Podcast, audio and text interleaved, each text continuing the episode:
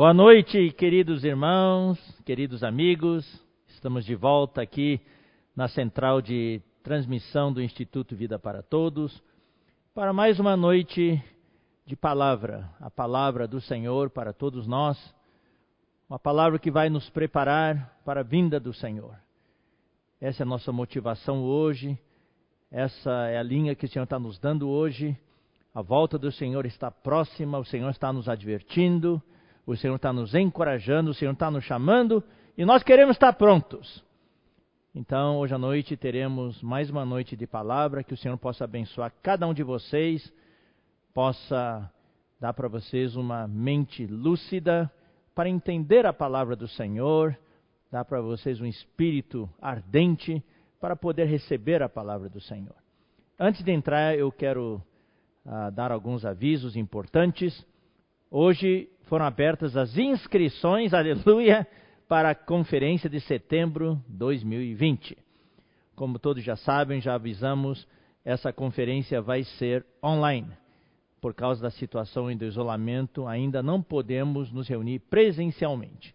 Então vai ser online e uh, já foi uh, enviada uh, o convite, enviado o convite para todos os irmãos, foi enviado por todos os grupos, ah, nas redes sociais, ah, também por e-mail e também ah, foi esse convite foi postado na página de notícias do Instituto Vida para Todos, www.institutovidaparatodos.org.br. Vocês poderão ir lá e acessar essa carta convite. tem todos os detalhes ali e também as instruções de como fazer a inscrição online. Uh, quero já salientar que não haverá taxa de inscrição, como foi na Conferência Geração Santa e também na Conferência de Jovens. Não haverá taxa de inscrição, todos são bem-vindos a se inscrever. Vai ser uma conferência global. Global, vai haver tradução para várias línguas: espanhol, francês, inglês, etc. E convidamos todos vocês já, já fazer a sua inscrição mas nós precisamos cuidar da nossa estância. Por causa do isolamento, não está, eventos, não está havendo eventos aqui na estância, esse lugar que nós amamos tanto e do qual nós temos tantas saudades. Então nós ah, lançamos a campanha A Estância é Minha, para nós mantermos esse lugar. Essa campanha não tem prazo, é por prazo indeterminado, até que a estância possa voltar um dia a ter eventos tá, para poder se sustentar. Enquanto isso, nós vamos continuar uh, sustentando a estância. E aproveitando a conferência internacional, nós lançamos uma meta de, nos próximos dois meses, dois meses e meio, uh, levantar uma oferta de mais ou menos 600 mil reais para sustentar a estância por dois meses a três meses, tá, para que a estância possa ser cuidada e mantida. Também queremos dar um aviso importante para todos os representantes das igrejas, que são os encarregados de fazer as inscrições e de coordenar as inscrições nas suas localidades. Pedimos a vocês, o serviço de inscrição pede a todos os representantes de todas as igrejas que entrem no grupo do Telegram, do Telegram ou do Telegram. Uh, no grupo chamado Representantes das Igrejas. O nome do grupo no Telegram é Representantes das Igrejas. Ali, os responsáveis, os coordenadores da, da, do serviço de inscrição uh, vão postar as orientações, esclarecimentos de dúvidas, as perguntas mais frequentes, etc., para ajudar todos vocês nesse processo de inscrição para a conferência internacional. Aqui do meu lado embaixo tem também o código QR e para que vocês possam fazer as, as, as ofertas para a estância, para a campanha A Estância Minha, para o Instituto Vida para Todos e também para as nossas missões no exterior. Não podemos esquecer uh, da, dos nossos missionários no exterior. E quem está assistindo pelo celular não pode uh, apontar sua a câmera do seu celular para o QR Code. Logo ali no, na bio, ali na descrição da, da página, da, dessa transmissão, ali tem um link. O primeiro link é Central de Ofertas. Você pode clicar naquele link e vai abrir as páginas correspondentes para você poder ofertar aquilo que está no seu coração. Amém? Muito bem, então vamos para a palavra desta noite. Nós estamos bem no finalzinho agora uh, do versículo 5, uh, que corresponde ao quarto estágio, né, no quarto estágio da, do Salmo 23, da nossa experiência com o nosso pastor. O Senhor é meu pastor, nada me faltará. Então vamos ler novamente o Salmo 23, a partir do versículo 1. O Senhor é meu pastor, nada me faltará. Ele me faz repousar em pastos verdejantes. Leva-me para junto das águas de descanso. Refrigera-me a alma, restaura-me a alma. Ah, Guia-me pelas veredas da justiça por amor do seu nome. Ainda que eu ande pelo vale da sombra da morte, não temerei mal nenhum. Por quê? Porque tu estás comigo. O teu bordão e o teu cajado me consolam. Preparas-me uma mesa na presença dos meus adversários. Unges minha cabeça com óleo, o meu cálice transborda. Bondade e misericórdia certamente me seguirão todos os dias da minha vida, e habitarei na casa do Senhor para todo sempre. Então, nós vimos no versículo 2 ah, o estágio número 1, um, no versículo 3, o estágio 2, no versículo 4, o estágio 3, que é a nossa passagem pelo vale da sombra da morte, e o estágio 4 no versículo 5, que nós vamos finalizar hoje. Ali fala: Preparas-me uma mesa na presença dos meus adversários. Aqui nós vemos o treinamento que o Senhor nos dá. Enquanto nós passamos pelo vale da sombra da morte, ele forma o seu exército. Forma o seu exército para derrotar os seus adversários para que o nosso Senhor possa ter o seu descanso, para que ele ponha todos os seus inimigos por estrado de seus pés. Então hoje, como por um lado somos o rebanho do Senhor, conduzidos pelo nosso pastor, com o seu bordão, com o seu cajado, temos a presença maravilhosa, a presença preciosa dele, e enquanto isso ele também nos treina para nós lidarmos com os adversários de Deus que também são os nossos adversários. E ele nos prepara uma mesa na presença dos nossos adversários. Por um lado, isso representa o desfrute que o Senhor nos dá. Por um lado, nós lutamos contra os adversários do Senhor. Por outro, ele nos supre, ele nos concede o desfrute. Nós que lutamos todos os dias ao lado do Senhor contra os adversários de Deus, recebemos como galardão, como desfrute, o suprimento dele.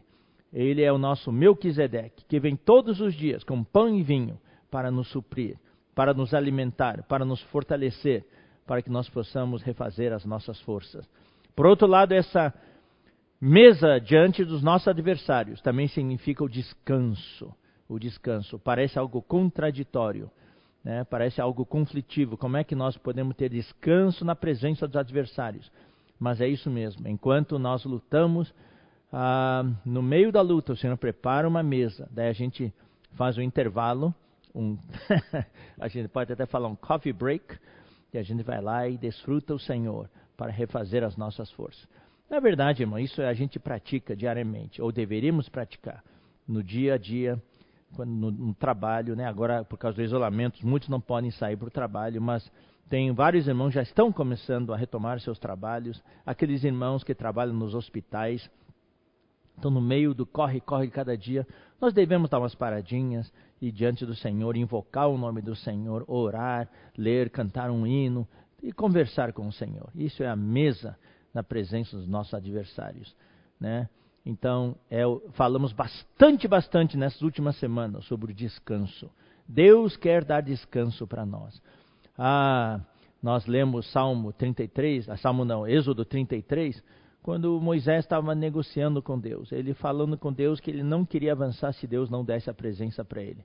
Daí Deus falou para ele que ele ah, que a presença dele iria com ele, tá? que ele podia ir tranquilo. Isso é o que nós queremos, a presença do Senhor. A presença do Senhor nos dá descanso. Por um lado, o Senhor quer dar descanso para nós. Nós precisamos aprender a servir no descanso do Senhor. Né? Então nós vimos muitos versículos, nós falamos bastante sobre isso. Não estamos aqui servindo a Deus, fazendo a obra de Deus com o nosso esforço, com a nossa, com nossos planos e assim por diante. Não, não. Ah, quando nós fazemos tudo por nós mesmos, o resultado depois de um tempo é cansaço, é cansaço, é esgotamento. Então nós falamos até muitas vezes, talvez os irmãos, vocês que estão me assistindo agora, eh, chegaram a momentos, a gente ouve os irmãos falar muitas vezes: estou cansado, estou esgotado, não aguento mais. Isso mostra que muitas vezes nós não servimos no descanso do Senhor. Então o Senhor quer que nós sirvamos no descanso dele. Por outro lado, nós estamos aqui para dar descanso para o Senhor. Quando nós descansamos, Deus descansa. E Deus descansa quando Ele pode ah, habitar dentro do nosso espírito e preencher todas as partes do nosso ser. Ele quer uma morada. Ele quer morar, fazer morada em nossos corações. Assim como nós, depois de um dia de trabalho fora de casa, numa situação normal, quando a gente vem para casa, a gente tem descanso. Deus também, o descanso dele é dentro de nós. Nós também vimos o versículo, né, os versículos que falam que ele criou os céus, né, os céus uh, são o seu trono, a terra o estrado dos seus pés, e ele pergunta: Mas cadê o meu descanso? E no outro versículo fala né, que ele formou o espírito do homem dentro dele, uh, o céu, a terra e o espírito do homem. Então, o nosso espírito é o lugar do descanso de Deus. Agora, durante essa semana, um irmão, eu assim como o irmão Pedro falou uma vez, algumas vezes, também vários irmãos me mandam versículos e eu recebi um versículo fantástico essa semana. Esse versículo está, esses versículos estão em Romanos 4, versículo 18 a 21. Fala de Abraão. Sabe, eu, eu li esse versículo já, esse versículo muitas vezes, mas dessa vez, quando li, eu notei umas expressões que eu nunca tinha visto antes. É, foi como se eu tivesse lido pela primeira vez. Achei extraordinário. Então eu quero compartilhar com vocês. Uh, Romanos capítulo 4, fala de Abraão. Abraão realmente ah, era uma pessoa que, apesar de ser uma pessoa sozinha, bem no início, ele foi chamado por Deus, mas ele tinha o descanso de Deus. Ele realmente sabia descansar em Deus. Ele conhecia o, o Senhor de uma maneira muito íntima. Então, Romanos capítulo 4, a partir do versículo 18. Então eu vou ler e vou destacar essas expressões extraordinárias, tá? Abraão esperando contra a esperança. Você já leu isso antes? Uau, que expressão! Esperando contra a esperança. Uau! Ele creu. Ou seja, queridos, o que quer dizer isso? Quer dizer, exteriormente falando, não tem esperança da situação dele de querer ter um filho, não tinha esperança. Nós vamos ler daqui a pouquinho. Ele já tinha 100 anos, não tinha como ele ter mais um filho. Não tinha mais como ele ter um filho. Então ele estava esperando contra a esperança. Ele creu. Ele creu. É o que nós ah, ah, vimos na semana passada. Eu criei, por isso é que falei. E também eu quero ler para vocês, abrindo parênteses aqui, 2 Coríntios 5, versículo 7, fala o seguinte: Visto que nós andamos por fé, não pelo que vemos. Como é que a gente descansa no Senhor? Se você olhar para a situação à sua volta, você não tem descanso. Você fica apavorado, você entra em pânico. Você surta. Mas quando nós temos fé, quando nós andamos pela fé e não pelo que vemos, nós temos descanso. Essa é uma lição difícil de aprender e é uma lição que eu creio que o Senhor quer que todos nós, hoje, na situação atual, aprendamos para que possamos ir para o next level, ir para o próximo patamar da nossa experiência com o Senhor. Vale da sombra da morte, não tememos mal, mal algum, porque temos o Senhor conosco. O bordão e o cajado dele nos consolam, nos encorajam, nos conduzem. Ele nos prepara uma mesa na presença dos nossos adversários. Tudo à nossa volta parece um caos, muitos adversários exteriormente e interiormente. Semana também recebemos vários relatórios de ataques exteriores, adversários exteriores, além dos adversários interiores que nós temos, como falamos nessas últimas semanas. Então, por fora parece que não tem esperança, mas nós não andamos pelo que vemos, mas andamos por fé. Fé que, que é? Eu já expliquei para os irmãos, fé não é uma fé supersticiosa, não é de você dizer para si mesmo, vai dar tudo certo, vai dar tudo bem. Não, não é isso. Fé é você agir na palavra de Deus. É como Pedro, quando estava naquele barco, Jesus estava andando sobre o mar. Todos os discípulos ficaram com medo, inclusive Pedro.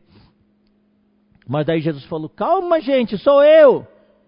Daí todo mundo se acalmou. Todo mundo falou: Uh, que bom, é o Senhor, então a gente está tranquilo. Mas só Pedro teve a ousadia de querer ir para o next level, a próximo, o próximo nível, ter uma experiência mais elevada, não ficou contente em só saber que era o Senhor e ficar tranquilo dentro do barco, na sua zona de conforto. Não, ele falou: Senhor, se é você, eu quero ter uma experiência nova. Se é você, eu quero experimentar um milagre na minha vida. Se é você, Senhor, me faz andar sobre as águas também como, como tu. Eu, me faz ir até ti, Senhor. Daí o que ele fez? Ele saiu do barco e começou a andar? Não, não. Isso é loucura. Isso não é fé. Fé é quando você age baseado na palavra de Deus. Daí o que, que Jesus falou? Vem! Aí sim ele agiu. Fé é quando o Senhor fala para você, vem! Daí você vai. Isso é fé. Daí ele saiu e andou sobre o mar. Mas daí ele começou a olhar para as, as, as situações exteriores ondas, vento. Daí ele perdeu o foco que era o Senhor. Por isso que Paulo fala ali: Andamos por fé, não pelo que vemos. Porque se você andar pelo que você vê, se afunda. Mas ele, daí quando ele afundou, ele invocou o nome do Senhor. Senhor, Senhor, salva-me. Daí o Senhor estendeu a mão e o levantou. Daí o Senhor falou: Por que, que vocês têm tão pouca fé? Mas ele teve uma experiência incrível. Ele se molhou, ele se molhou, ele foi o único entre os discípulos que se molhou. Ele teve a experiência de andar sobre o mar, no meio dessa situação atual, do isolamento, da pandemia, talvez você sinta que você está afundando. O Senhor está querendo que você tenha uma experiência milagrosa, que você ande sobre o mar. Mas não saia loucamente. Por isso que é importante ter a presença do Senhor, é importante você ter intimidade com o Senhor. Daí você fala para o Senhor, você pede para o Senhor, Senhor, eu quero ter uma experiência nova.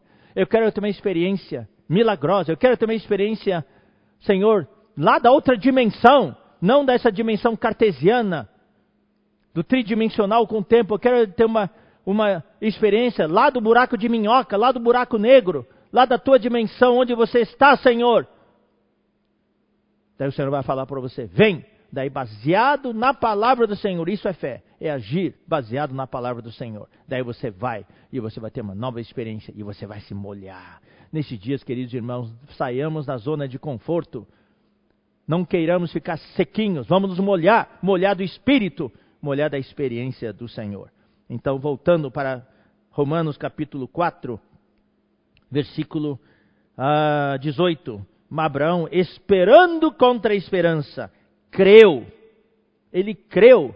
Ele não andou pelo que ele via, pelo, por seu corpo, já idoso, velho, desgastado sem esperança, mas ele creu na palavra do Senhor, para vir a ser o pai de muitas nações, segundo lhe fora dito: assim será a tua descendência.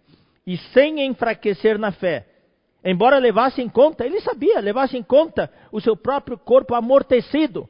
Ele viu o seu corpo, eu sei que o meu corpo está amortecido, mas eu não vou enfraquecer na fé.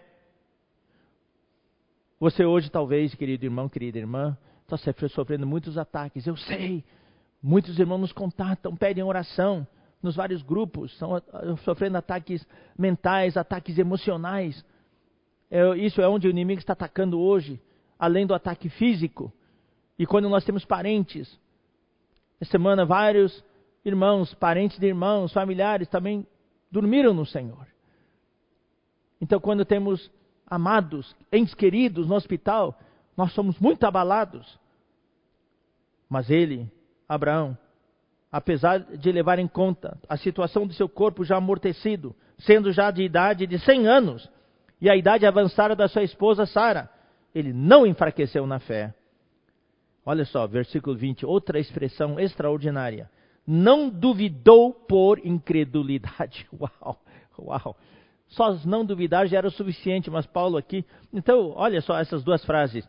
Esperando contra a esperança. E no versículo 20, não duvidou por incredulidade.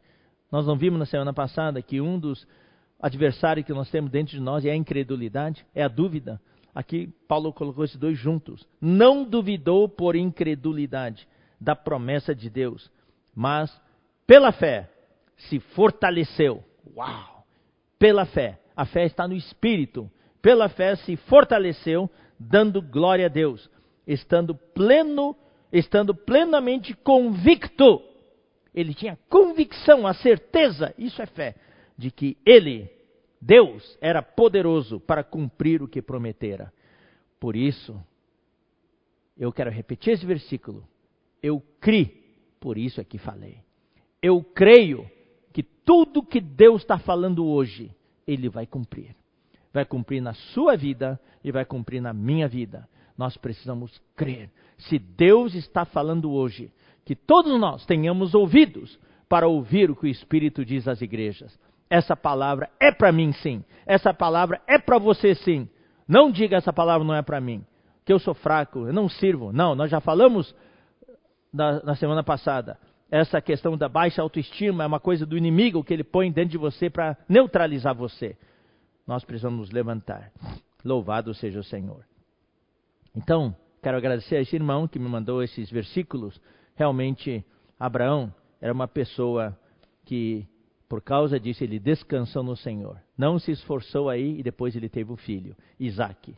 Depois Isaac teve Jacó, depois os doze filhos, daí surgiu essa nação maravilhosa de Israel. Eu quero ainda falar mais um pouquinho sobre a questão do descanso, daí nós vamos avançar para a próxima parte desse versículo, uh, versículo 5. É questão do, do descanso, né? Questão do descanso. Quando você imagina o descanso, quero que você imagine descanso. Paz, paz, descanso. Que quadro você pinta diante de você? Né? Que quadro você pinta? O que, que é descanso para você? Então, eu vou contar uma história que já foi contada em várias mensagens que foram dadas, eu vou contar de novo aqui. Eh, era uma vez um rei, né? Tinha um rei que ofereceu um prêmio. Um prêmio ao artista que pintasse o melhor quadro que retratasse, que representasse a paz, o descanso. Daí muitos artistas tentaram. Né? Nesse reino havia muitos artistas, então pintaram seus quadros. Daí ou chegou o dia da decisão. Daí todos os artistas expuseram seus quadros. Daí o rei foi lá um por um e olhou todos os quadros. Tinha muito quadro para ele olhar. Daí ele gostou só de dois. Daí desclassificou todo o restante e daí esses dois quadros foram para a final. Daí ele teve de escolher entre os dois. Então, o primeiro quadro retratava um lago sereno, um lago sereno. O lago era praticamente um espelho, um espelho é, perfeito, com as águas bem calmas, e ao fundo tinha altas montanhas, né, montanhas e, e montanhas em volta do lago. Havia aquelas montanhas bonitas em volta do lago, e em cima ali o céu azul, com nuvens brancas, brancas, fofas como algodão. E todo mundo que viu esse primeiro quadro finalista, todo mundo achou: esse é o campeão, esse vai ganhar, é o perfeito retrato da paz. E não é isso que você imagine como paz? Águas tranquilas no lago, montanhas ao fundo, um céu azul com nuvens brancas. Não é, não é paz pacífico? Esse quadro não, não pinta uma situação pacífica, de descanso, de paz, não é? Tá. Daí veio o segundo quadro. Ele olhou o segundo quadro. Daí todo mundo olhou para o segundo quadro. O segundo quadro também tinha montanhas, mas eram montanhas rochosas, escarpadas e sem nenhuma vegetação. O céu não era azul, o céu era negro, cheio de nuvens ameaçadores, uma chuva forte caindo e relâmpagos, relâmpagos e raios. E da encosta da montanha caiu uma cachoeira espumante, uma cachoeira bem forte. Eu pergunto, essa cena é pacífica? Essa cena denota descanso? Então todo mundo achou, ih, esse quadro não tem chance nenhuma. Não, mas quando o rei olhou, ele escolheu esse quadro. Esse quadro é o campeão. Ninguém entendeu. Como? Como? Quadro do lago sereno, com céu azul, com as nuvens, com a montanha ao fundo. E esse lago, e esse, e esse quadro, com montanhas rochosas, sem vegetação, um céu negro com tempestade, uh, relâmpagos e, e, e, e raio, e uma chuva forte, e uma cachoeira lá atrás.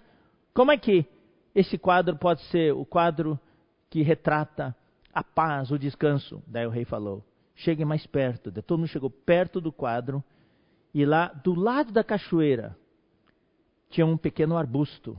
Daí o rei viu ali o arbusto? E, e o arbusto estava na fenda de uma rocha da montanha. Daí no arbusto, o que, que tinha no arbusto? Puxa, o, o, o pintor pintou isso. Pintou um ninho. Lá tinha um ninho. E dentro do ninho tinha uma ave mãe, um pássaro mãe, com os filhotes no ninho. Ou seja, no meio daquela turbulência de água, de cachoeira, água da chuva, estava lá uma, um pássaro mãe em plena serenidade, em descanso e em paz, com seus filhotes naquele ninho. Isso é paz, isso é descanso. O que, que é isso? Isso é: preparas-me uma mesa na presença dos meus adversários. Por que, que esse segundo quadro ganhou o prêmio? Daí o rei explicou: porque a paz não significa você estar num lugar onde não tem agitação, onde não tem barulho, onde não tem caos, onde não tem problema, onde não tem trabalho duro. Paz é você estar no meio de tudo isso, no meio do caos, no meio do pânico, no meio de todas as situações, mas no seu coração você tem paz, você tem descanso. É isso que significa. Descanso não quer dizer que você não tem adversários. Está tudo tranquilo, não tem nada, nenhum problema, não. Os problemas são nossos adversários. As crises são nossos adversários. Toda coisa exteriores, além dos adversários interiores. O que, que é o descanso? É no meio de todo esse tumulto, todo esse aparente caos, você tem descanso no seu espírito, você tem descanso no seu coração. Isso é, preparas-me uma mesa. Aquela mesa é o ninho onde está a ave mãe. E os adversários são aquela montanha rochosa, sem nenhuma planta, o céu negro, as nuvens ameaçadores, ameaçadoras, os relâmpagos, os raios, a chuva, a cachoeira. Mas nós temos uma mesa onde está o Senhor. O Senhor é o nosso pastor e nós somos as ovelhas que estamos com Ele nessa mesa desfrutando. Louvado seja o Senhor. Agora vamos para a próxima parte do versículo. Vamos ler agora então o versículo 5, a segunda metade do versículo. Unges minha cabeça com óleo, o meu cálice transborda. Então vamos ver primeiro, unges minha cabeça com óleo. É interessante que nesse versículo, irmãos, 5, nós temos três itens: uma mesa, o óleo para ungir a cabeça e o cálice. Para conhecer um pouco isso, para saber o significado disso, nós precisamos entender um pouquinho a cultura dos judeus. A cultura dos judeus. Então, nós podemos ver isso nas nossas, ah, nos versículos. Então, vamos ler Lucas capítulo 7. E essa cultura entre os judeus, nós aprendemos bastante quando a gente visita Israel. Nós fomos para Israel, um grupo de irmãos cooperadores, no final de 2017. E todos os anos uh, tá vendo, estava uh, vendo excursões de irmãos. E outra coisa, irmãos, viajar com irmão é muito bom, viu? Muito bom viajar com irmão. Você pode viajar com qualquer uh, grupo assim, de turistas, tudo, excursões organizadas, tudo mais. É, viajar com irmão é outra coisa. Então estava vendo todos os anos excursões, às vezes até duas vezes ao ano para Israel, uh, para uh, estar junto com os irmãos e também ver de perto os lugares onde Jesus esteve e também aprender a cultura para entender melhor a Bíblia. Depois que eu fui, hoje quando leio a Bíblia entendo muito mais uh, algumas das situações em que Jesus estava, situações, o significado da, dos, dos, versículos e assim por diante. Tá? Então, nós precisamos entender um pouquinho o que, que significa mesa, o, o óleo da unção e o, o cálice. Mesa denota banquete, né? É para comer. Mas o que, que o óleo tem a ver? E o cálice é o cálice de vinho também, que era servido durante o banquete. Então, assim, pelo que a gente entende, mesa mais o óleo mais o cálice uh, são significam um banquete. Um banquete. Então vamos ler Lucas. Vamos lá. Lucas capítulo 7 versículo 36. Esse, esse trecho fala de um dos fariseus que convidou Jesus para jantar. Então, olha lá. Convidou um dos fariseus para que fosse jantar com ele. Jesus entrando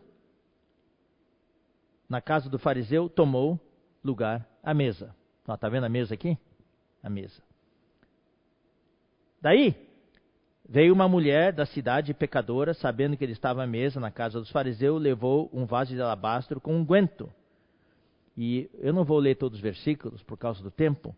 Ali nós sabemos a história. Essa mulher né, uh, ungiu os pés de Jesus e chorava e lavou os pés de Jesus e enxugou os pés de Jesus com os próprios cabelos. E essa mulher era uma, era uma mulher pecadora. Daí, o fariseu anfitrião criticou Jesus. Falou: se ele fosse profeta, ele saberia quem é essa mulher. Essa mulher é pecadora. Daí a história continua. Se você quiser saber os detalhes, muitos de vocês já conhecem. Quem não conhece, eu re, encorajo a ler. Tá? Ah, e daí, no final, Jesus falou para contou uma história para esse fariseu sobre o perdão. Tá? Ah, é muito interessante a história. A tentação é muito grande de ler, mas não vou ler não. Tá? Chegando no versículo 25, Jesus falou para ele, para o fariseu: Não me deste ósculo. Era costume, naquela época, o anfitrião, ao receber os convidados, dá um beijo nos convidados. Então Jesus falou: Você criticou essa mulher? Tá? Ah, sim, vou ler o versículo 44. Voltando-se para a mulher, disse a Simão: Está vendo essa mulher? Eu entrei em tua casa e você não me deu água para os pés. Esta, porém, regou os meus pés com lágrimas e enxugou com seus cabelos. Era costume do anfitrião lavar os pés dos convidados quando chegassem, porque eles andavam de sandália e havia muita poeira em Israel. Era tudo poeira, não é nada asfaltado nem pavimentado, era tudo poeira. Então os sandálias, os pés ficavam sujos. E eles, quando comiam, não era sentado à mesa, era reclinado à mesa. Os pés ficavam estendidos. Então, muitas vezes, com estendido ali, o pé ficava do lado ali, do, da, perto da cabeça, da cara do outro. Se os pés não tivessem sido lavados, então teria um mau odor lá, um cheiro terrível. Então era costume lavar os pés. Mas Jesus falou: Olha, eu entrei na sua casa, você não me lavou os pés. Essa mulher Desde que ela veio, ela não para de regar os meus pés com lágrimas. Você não me beijou. Entretanto, desde que entrei, essa mulher não me cessa de beijar os pés. Ou seja, era costume também um anfitrião beijar, dar um beijo no um ósculo, chama ósculo, um beijo nos convidados. Olha só, versículo 46. Você não me ungiu a cabeça com óleo, mas esta com bálsamo ungiu os meus pés. Ou seja, era costume também, num banquete, o anfitrião, o anfitrião, além de lavar os pés, além de dar um beijo, também ungia a cabeça do convidado com óleo, com aquele óleo perfumado. Então, olha só, o óleo então era um elemento importante de um banquete. Então, nós temos aqui a mesa, nós temos o óleo e o cálice para servir o vinho, também era um item importante do banquete. Portanto, irmãos, o versículo 5, quando fala: Preparas-me uma mesa na presença dos meus adversários, representa um banquete. Esse lugar onde Deus preparou para nós, esse banquete que Deus preparou para nós é para nos animar, para nos encorajar, para nos suprir e também para nos, dar descanso. Quando tem um banquete, o convidado se reclina e ele descansa, e ele come. Então tem todo esse significado. Então o óleo aqui está no contexto do, do banquete. É importante saber isso. Mas também o óleo, ungir a cabeça com óleo, tem um significado muito importante na Bíblia, tanto no Antigo como no Novo Testamento. Tá? Então vamos ler Hebreus 1,9. Quem que era ungido com óleo? Os sacerdotes eram ungidos e os reis eram ungidos. Então isso é bastante significativo. Hoje, o nosso Cristo é o sumo sacerdote e ele é o rei. Ele é aquele que juntou, que unificou tanto o sacerdócio como a realeza. Então hoje, ele é o nosso sacerdote da ordem de Melquisedeque, no seu ministério celestial. Ele também é o rei dos reis. E nós que somos o seu rebanho, nós que somos as ovelhas, que estamos hoje na igreja, Deus também está nos aperfeiçoando para nós sermos o sacerdócio real do Senhor. E Deus também está nos preparando para nós sermos os reis que irão reinar juntamente com Ele, com Cristo, no reino milenar.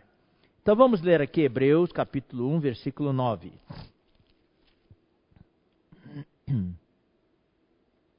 Amaste a justiça e odiaste a iniquidade.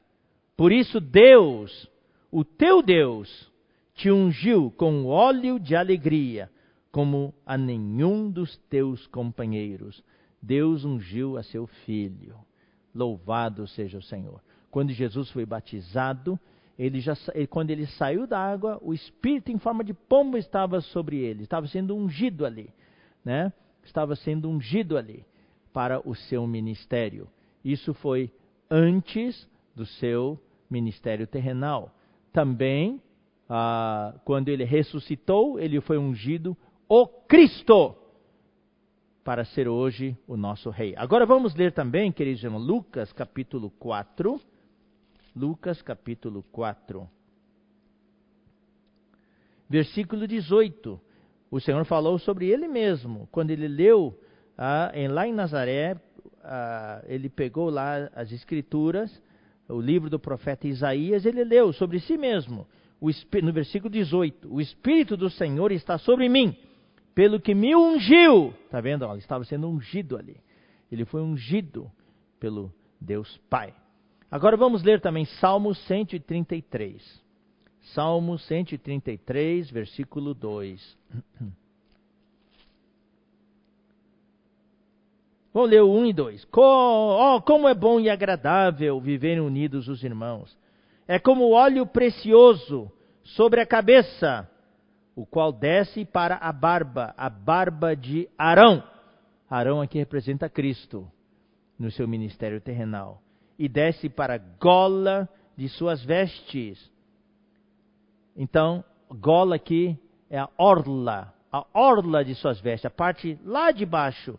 Ou seja, esse óleo, esse óleo precioso, é derramado sobre a cabeça de Cristo, representado por Arão aqui. E esse óleo desce, desce pelas suas barbas, desce pela sua roupa, das suas vestes, e desce. E a roupa aqui representa o, o corpo de Cristo, a igreja, todos nós. E vai até a orla, até o membro lá de baixo. Todos os membros são ungidos juntamente com a cabeça. Esse é o significado aqui. Tá? Unges minha cabeça com óleo, ou seja, Cristo foi ungido, mas hoje na igreja, querido irmão, você e eu fomos ungidos. Deus ungiu você para ser um sacerdote. Deus ungiu você para você ser um rei. Louvado seja o Senhor. O tempo de nós reinarmos ainda não chegou. E o Senhor quer que nós reinemos, entre aspas, vençamos as situações adversas hoje aqui na terra, para podermos reinar um dia no reino do Senhor. Né? Ele quer fazer com que nós estejamos ah, sobre todas as coisas. Então, vamos ler agora também ah, 2 Coríntios capítulo 1. 2 Coríntios capítulo 1, versículo 21. Mas aquele que nos confirma convosco, que nos vincula convosco em Cristo e nos ungiu, é Deus. Quem ungiu a nós? Deus nos ungiu. Querido irmão, esse versículo é para nos mostrar que o nosso pastor foi ungido e nós as ovelhas, que somos ovelhas do seu pasto, ovelhas do seu rebanho, nós também fomos ungidos pelo Senhor. Por um lado, tem o aspecto do banquete. Temos uma mesa, temos o óleo que unge todos os convivas, e temos o cálice com vinho para nos alegrar. Por outro lado, significa que esse óleo significa que Cristo como o cabeça.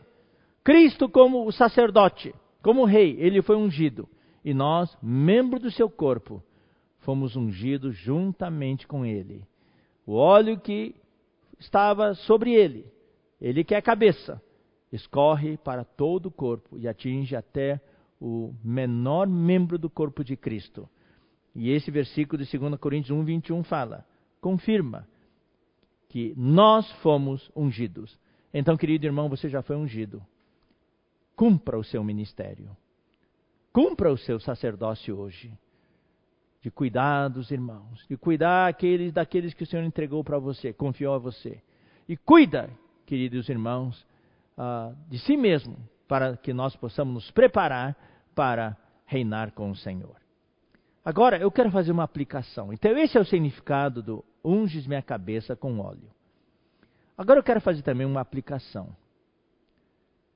Eu creio que tem um significado também bastante ah, relacionado com isso, porque tem a ver com as ovelhas.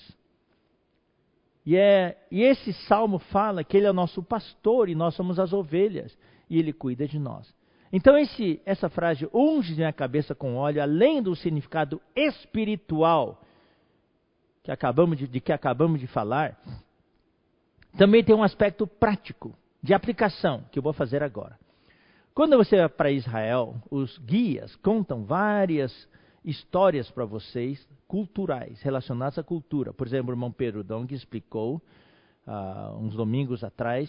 Eu também, em alguma das minhas mensagens anteriores, eu expliquei o significado, uh, como é que os pastores conduziam as ovelhas lá em Israel para os pastos verdejantes na nossa cabeça, os pastos verdejantes eram um pasto assim, que nem um tapete assim. Uh, talvez em época de chuva possa haver algumas regiões assim, mas normalmente não é. Tá? Uh, então, por isso que precisa de um pastor. Os pastos não é um tapete de relva, não. É algum, algum, algum pasto que cresce junto às rochas, que quando condensa água, água condensada de noite, por causa da umidade do ar, daí cai e rega o chão. Ali nasce algumas, alguma, alguns pés de grama, de pasto. E só o pastor sabe onde, é onde tem esse pasto. Então é um deserto ali. Tem as encostas dos montes. Então o pastor tem que levar as ovelhas, porque se você for para Israel hoje, você não vê pasto verdejante. Você vê as encostas, você vê os pastores andando nas encostas dos morros, das montanhas. E eles chegam perto onde tem pedras. E ali tem o mar Mediterrâneo de noite vem aquele, aquela brisa do mar, com, carregando a umidade do mar. Daí, daí sopra e bate naquelas rochas de noite que estão frias, daí a umidade se condensa, daí tem umas gotas de água que caem no chão. E onde tem água, nasce o pasto. Então tem ali em volta das pedras tem pasto. Daí as ovelhas vão lá e comem, mas já logo logo acaba. Daí o pastor tem que ir lá, porque se se fosse de outro jeito, o pastor não teria trabalho nenhum ele leva as ovelhas lá para o pasto verdejante e ele fica lá deitado dormindo. Não. o pastor tem muito trabalho.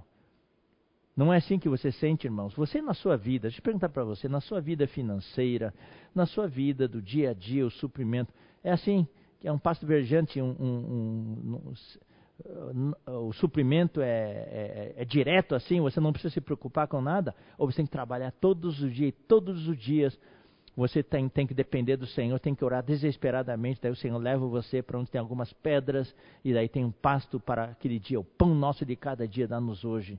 Daí amanhã já não sabe onde tem mais. Daí o pastor vai levar você para outra grupo de pedras, lá ali você encontra pasto de novo. Não é assim? Por isso que nós precisamos de um pastor. Por isso que as ovelhas precisam de um pastor. Não é o pastor largar as ovelhas e pronto, o pastor vai para casa dormir. Não, o pastor tem que ficar andando, andando, encontrando esses lugares. A todo dia, hoje, o meu pastor me conduziu para vários lugares. Eu precisei de paz, não sabia onde. Daí o pastor me leva, daí eu me contato o Senhor e ele supre. Isso então a gente aprende nessas viagens, os guias explicam. Agora, em Israel tem muitas ovelhas. Então no verão aparecem aquelas nuvens de moscas. E essas, essas moscas atacam os rebanhos. São moscas varejeiras. Você sabe o que significa? Moscas do berne, mosca do gado que depositam ovos no gado, daí nascem aqueles, aqueles vermes. Então, algumas dessas moscas atacam especialmente as cabeças das ovelhas. Uh, e entrando no nariz e, na, no, e, nos ouvidos, nas orelhas. Especialmente a chamada mosca nasal. Entra pelo nariz. Imagine a dor, a sensação desconfortável que as ovelhas devem sentir. Essas moscas ficam voando ao redor do rebanho, tentando depositar seus ovos ali na mucosa nasal das ovelhas. Daí ali os ovos chocam, né? E depois de alguns dias surgem as larvas dessas moscas que penetram mais a fundo na cavidade nasal e se deslocam para o interior da cabeça da ovelha em direção ao cérebro. Eu pedi, tá? Não, não fique muito chocado com as imagens, tá? Mas eu quero que projetem essas imagens. Uh, os irmãos vão projetar para vocês, para vocês poderem ver, tá vendo? Essa é a mosca, essa é a mosca varejeira. Essa é a mosca varejeira da, da, das ovelhas, mosca nasal. É, é, uma mosca que tem aqui no Brasil, inclusive, é chamado Oestrus ovis. E, esse, e esses são os ovos que depositam. Daí surgem aquelas larvas, larvas com ganchos, que se enroscam lá e você não consegue tirar. Próximo. E aqui, ó, é a cavidade nasal. Aqui, ó, as larvas, tudo alojadas na cavidade nasal. Imaginem, daí o, as ovelhas ficam fungando, fungando, coça muito, ficam desesperados. Próximo. E daí, tem, tá vendo aqui?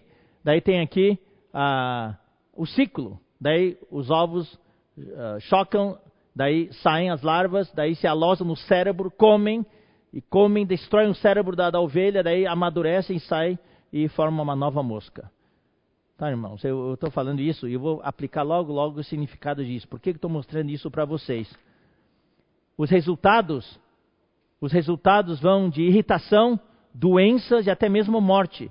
As larvas dessas moscas se alimentam do cérebro das ovelhas. Eles comem o cérebro das ovelhas. E quando entram no cérebro das ovelhas, através do, do, do nariz, através dos ouvidos, daí a, a, ovelha tem uma tremenda, intensa dor de cabeça. Daí a ovelha fica correndo para cá e para lá, procurando até pedras.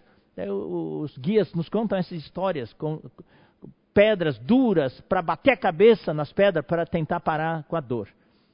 E daí, quando isso acontece, as ovelhas entram em crise e querem se livrar dessa coceira e da dor.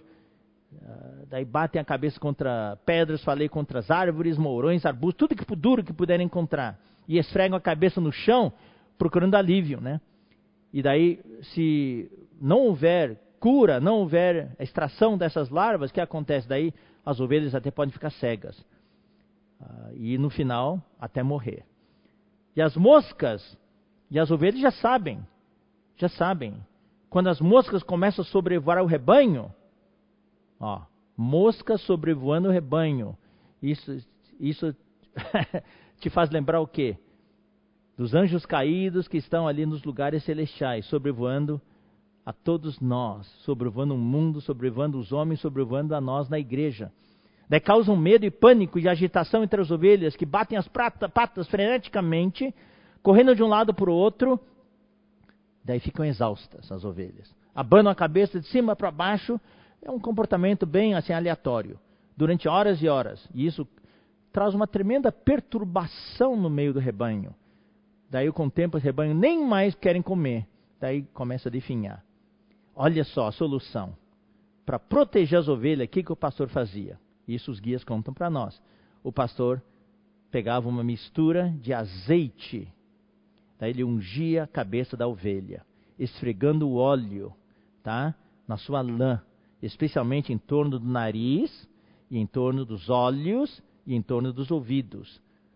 Lá, logo que o óleo era aplicado, daí imediatamente a ovelha ficava mais calma. Havia uma mudança no seu comportamento. Daí as ovelhas começavam, começavam a pastar tranquilamente e ficavam em paz e satisfeitas, porque com esse óleo, olha só, aquele óleo age como um repelente, daí as, daí as moscas não vêm mais. Não vêm mais. No Brasil, eu pesquisei no Brasil, também tem isso. É o que eu mostrei ali, é o Oestrus ovis. É a doença chama osteose, rinite parasitária. É o bicho da cabeça. Irmãos, eu falei isso porque eu quero aplicar isso. Hoje existe também esse enxame de moscas sobrevoando a nossa cabeça. Então quero ler para vocês, queridos irmãos, Efésios 6, 17.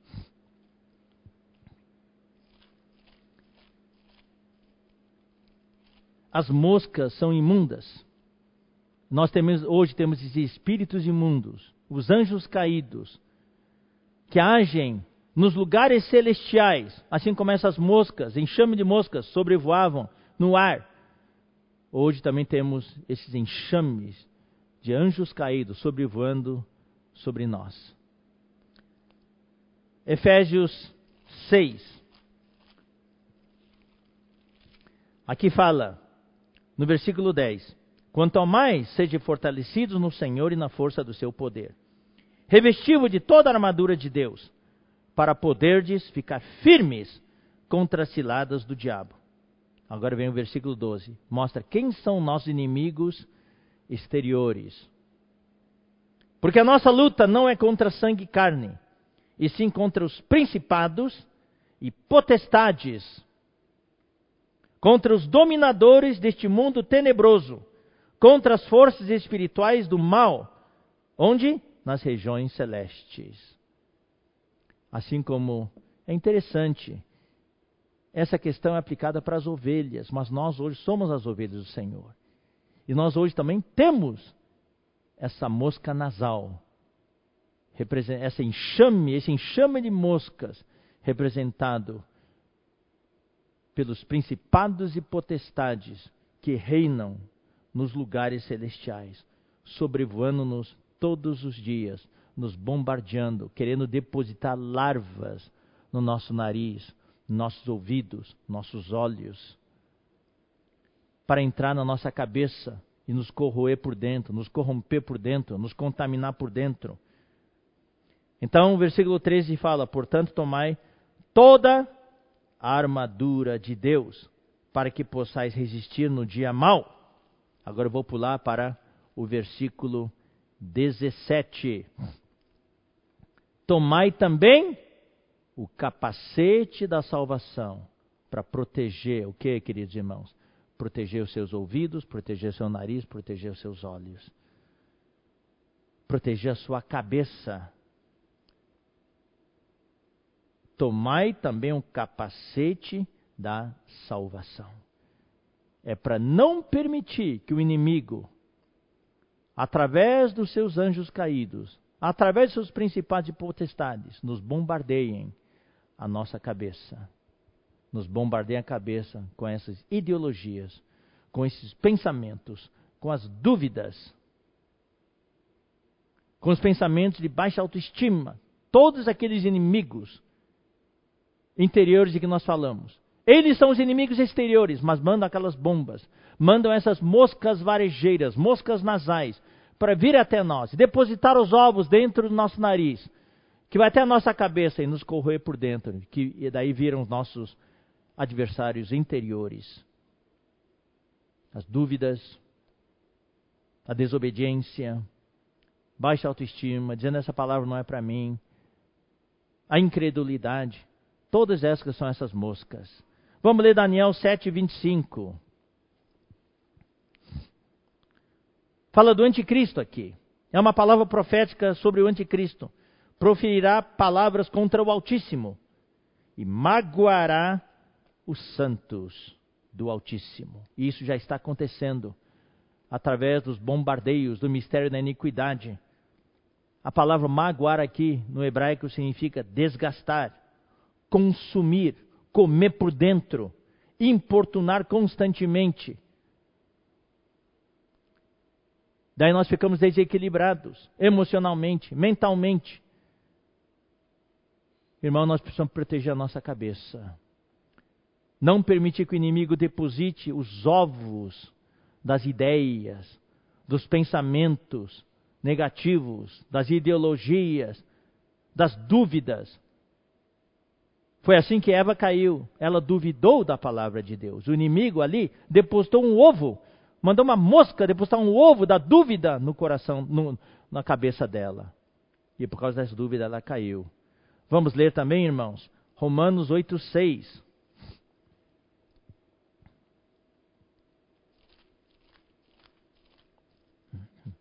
Romanos 8,6. Porque o pendor da carne dá para a morte, mas o do espírito para a vida e paz. Esse versículo vem logo depois do versículo 5 que diz: Os que se inclinam para a carne cogitam, cogitar quer dizer, pensa, usa a mente, coloca a mente nas coisas da carne.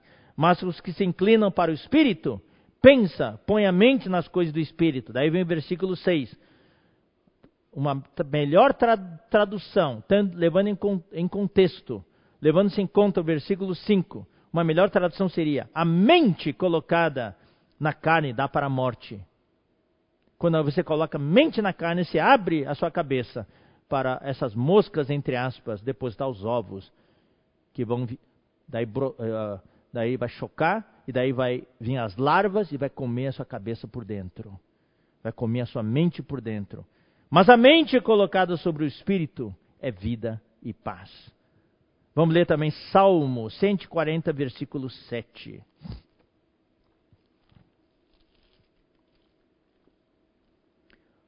Ó Senhor, força da minha salvação, tu me protegeste a cabeça no dia da batalha. Estamos hoje em dias de batalha, irmãos. Quando o inimigo quer nos magoar, nos desgastar, depositando ideias, ataques. O inimigo ataca hoje. Quando fala cabeça, inclui o emocional. Ele quer atacar o psicológico, o nosso emocional. E nessa pandemia, irmão, nós somos muito vulneráveis.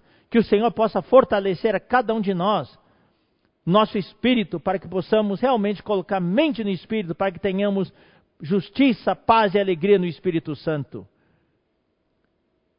O inimigo quer nos magoar, entre aspas, quer dizer, nos desgastar, nos consumir.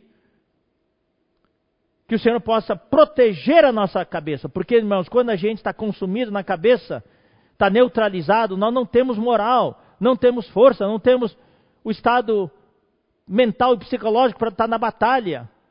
Nós queremos desistir, nós queremos, não queremos mais sair ao campo de batalha. Isso, essa é a estratégia do inimigo hoje atacar no aspecto físico e atacar no aspecto emocional e mental. Então nós precisamos saber, precisamos proteger a nossa cabeça com o capacete da salvação.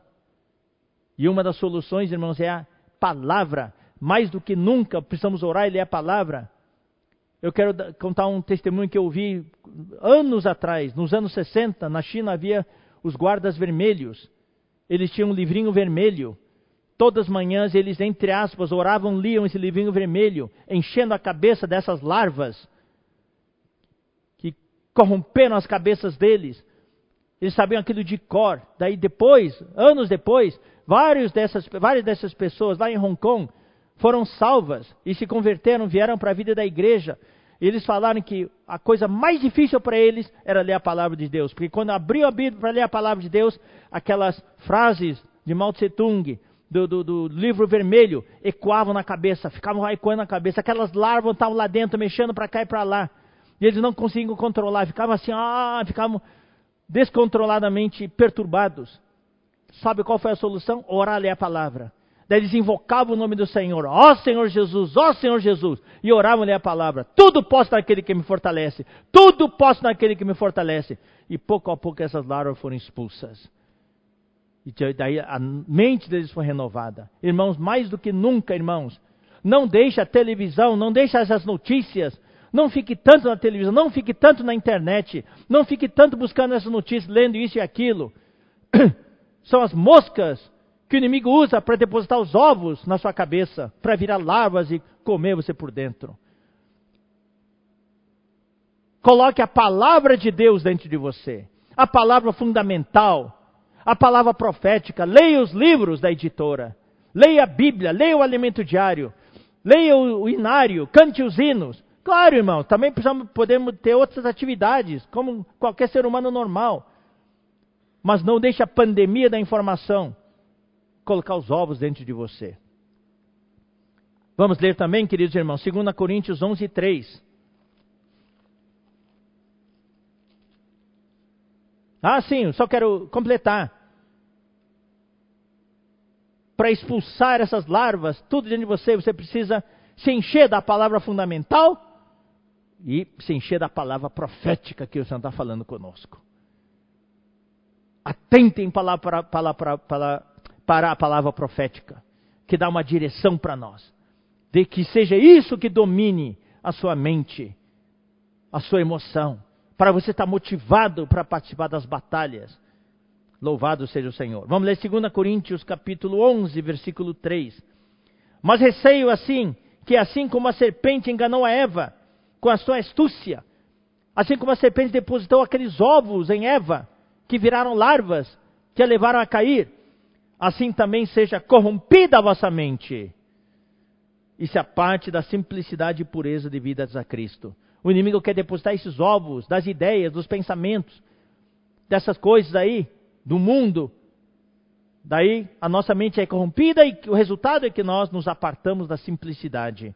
A nossa mente fica complicada. Não somos mais simples e, e também nos desviamos da pureza. Não somos mais puros estamos contaminados. E por último, Filipenses 4, 7. E a paz de Deus, eu encerro com essa oração. É uma oração que eu faço. A paz de Deus, que excede todo entendimento. Essa paz de Deus vem de uma outra dimensão, é a paz de outro mundo. Essa paz vem direto do trono de Deus. Não vem da nossa dimensão tridimensional, mais o tempo. Vem de, da dimensão atemporal, sem espaço. Guardará o vosso coração e a vossa mente. Que Deus possa ungir a tua cabeça com óleo hoje à noite. Primeiro, no aspecto espiritual, um, vinculando você com a cabeça. A cabeça já foi ungida. E agora essa unção, esse óleo, atinge todos os membros do seu corpo. Unges minha cabeça com óleo também significa o que foi falado nos domingos de manhã, é nós sermos encabeçados. Esse encabeçamento é através do Espírito representado pelo óleo. Quando esse óleo escorre da cabeça de Cristo e desce até a sua barba e até chega a todas as partes dos vestes, isso é o Espírito que chega até nós. Nós exercitamos nosso espírito e nós somos encabeçados pelo espírito através da unção desse óleo.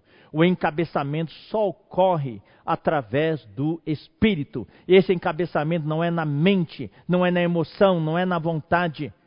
É através do espírito. É o óleo que é o espírito que escorre desde a cabeça. Cristo foi ungido e agora todos nós que estamos vinculados, firmemente vinculados com ele, como 2 Coríntios 1, 21 fala, nós também somos ungidos. Então, a paz de Deus que excede todo entendimento guardará o vosso coração e a vossa mente em Cristo Jesus.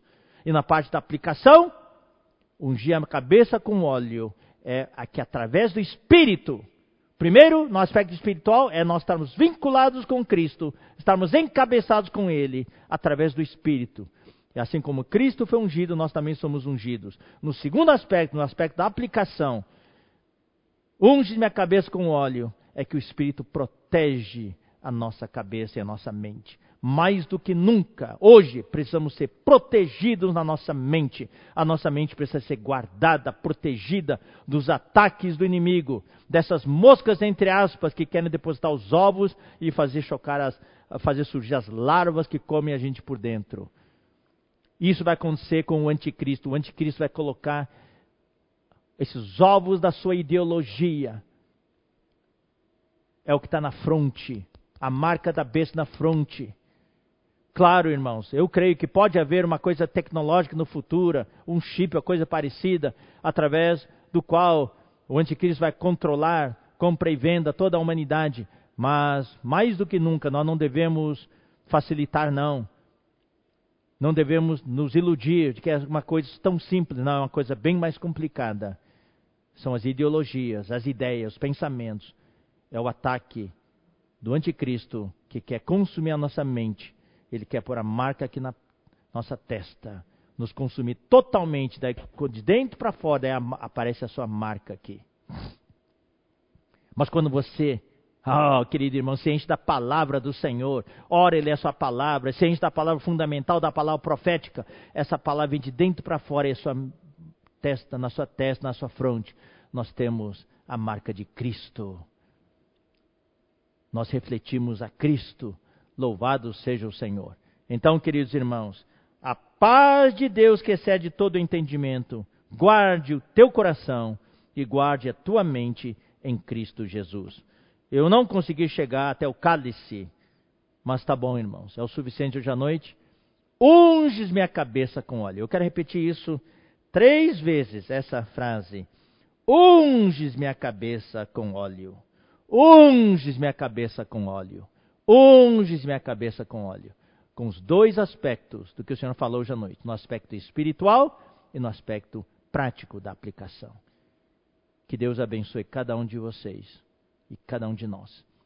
Vamos terminar com uma oração.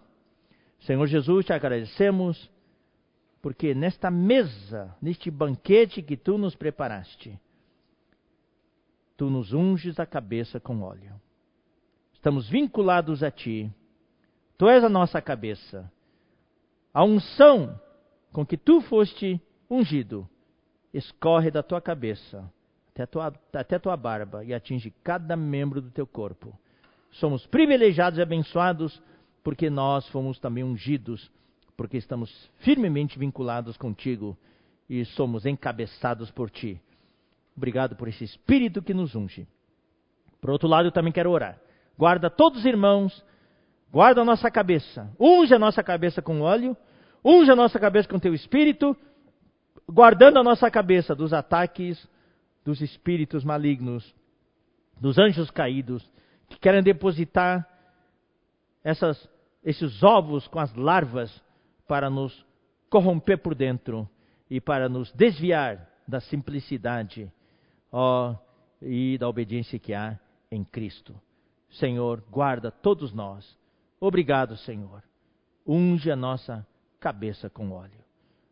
Se com todos os irmãos, mais uma vez, queremos te lembrar que a semana mais entes queridos nossos partiram, sejam irmãos, seja, ó Senhor, teus servos, sejam familiares nossos, partiram para estar contigo, ou talvez alguns até sem te conhecer. Senhor, é bastante dor, Senhor, muito conflito, tu possas consolar todos os irmãos, consolar as famílias, nos encorajar, nos levar a pregar o Evangelho enquanto ainda há tempo, para salvar o máximo possível para que o inimigo não tenha vez no nosso meio. Obrigado, Senhor Jesus. Nos prepara cada vez mais para responder ao teu chamamento e podermos estar juntamente contigo, Senhor, para fazer a tua vontade. Nós abençoamos os irmãos e oramos e agradecemos em teu nome. Amém. Amém, queridos irmãos. Agora uh, também nós teremos o compartilhar. Continuem sintonizados e, por favor, neste momento, dê o seu like. É importante que você dê o seu like neste momento para essa transmissão. E aqueles que ainda não se inscreveram, se inscrevam no canal do Instituto. Amém? Deus abençoe vocês. E amanhã de manhã, às nove e meia, ah, para os que quiserem participar, teremos o louvor do 288 no mesmo canal do Instituto, com a mesa do Senhor. E às 10h15 teremos um encontro marcado com o irmão Pedro Dong para a palavra que ele vai uh, falar para nós amanhã. E vamos lembrar dele em oração para amanhã de manhã. Jesus é o Senhor e até a próxima oportunidade.